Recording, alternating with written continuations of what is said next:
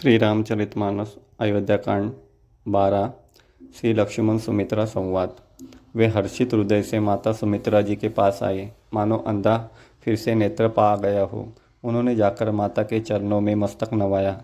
किंतु उनका मन रघुकुल को आनंद देने वाले श्री राम जी और जानकी जी के साथ था। माता ने उदास मन देखकर उनसे पूछा, लक्ष्मण जी ने सब कथा विस्तार से कह सुनाई।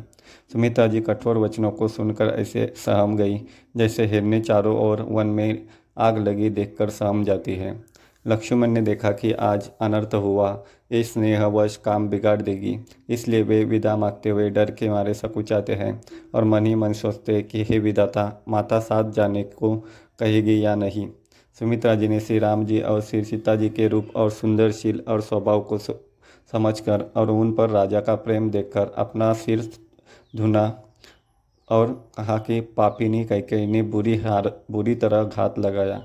परंतु कुसुमय जानकर धैर्य धारण किया और स्वभाव से हित चाहने वाली सुमित्रा जी कोमल वाणी से बोली, हे तात, जानकी जी तुम्हारी माता है और सब प्रकार से स्नेह करने वाले श्री रामचंद्र जी तुम्हारे पिता हैं।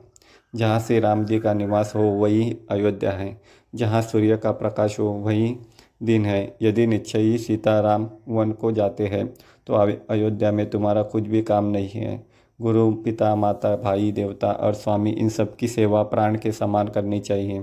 फिर भी रामचंद्र जी तो प्राणों के भी प्रिय है। हृदय के जी, भी जीवन है और सभी के स्वार्थ रही सका है। जगत में जहाँ तक पूजनीय और परम प्रिय लोग हैं, वे सब राम जी के नाते से ही पूजनीय और परम प्रिय मानने योग्य हैं। हृदय में ऐसा जानकर, हे तात, उनके साथ वन जाओ और जगत में जीने का लाभ उठाओ। मैं बलिहारी जाती हूँ मेरे समेत तुम बड़े ही सौभाग्य के पात्र हुए, जो तुम्हारे चित्त ने छल छोड़कर श्री राम जी के चरणों में स्थान प्राप्त किया है। संसार में वही युवती श्री पुत्रवती है, जिसका पुत्र श्री रघुनाथ जी का भक्त हो। नहीं तो जो राम से विमुख पुत्र से अपना हित जानती है, वही तो बाज ही अच्छी। पशु की भांति उसका बयाना पुत्र प्रसव करना व्यर्थ ही है।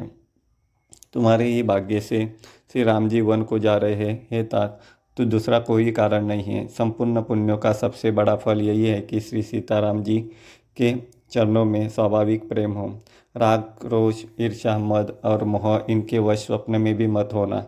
सब प्रकार के विकारों का त्याग कर मन, वचन और कर्म से ही सीताराम जी की सेवा करना। तुमको वन में सब प्रकार से आराम करना चाहिए, जिसके साथ ही श्री राम जी और सीता जी रूप पिता माता है। हे पुत्र, तुम वही करना जिससे श्री राम रामचंद्र जी वन में क्लेश न पावे, मेरा यही उपदेश है। हे तात, मेरा यही उपदेश है, जिससे वन में तुम्हारे कारण है। श्री राम जी और सीता जी सुख पावे और पिता माता प्रिय परिवार तथा नगर के सुखों की याद भूल जाए।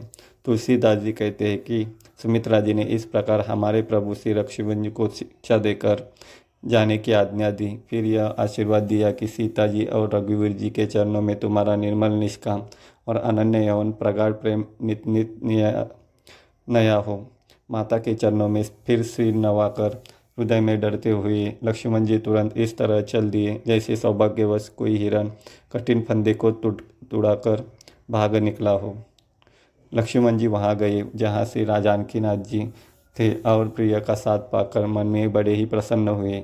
श्री राम जी और सीता जी के सुंदर चरणों की वंदना करके वे उनके साथ चले और राजभवन में आए।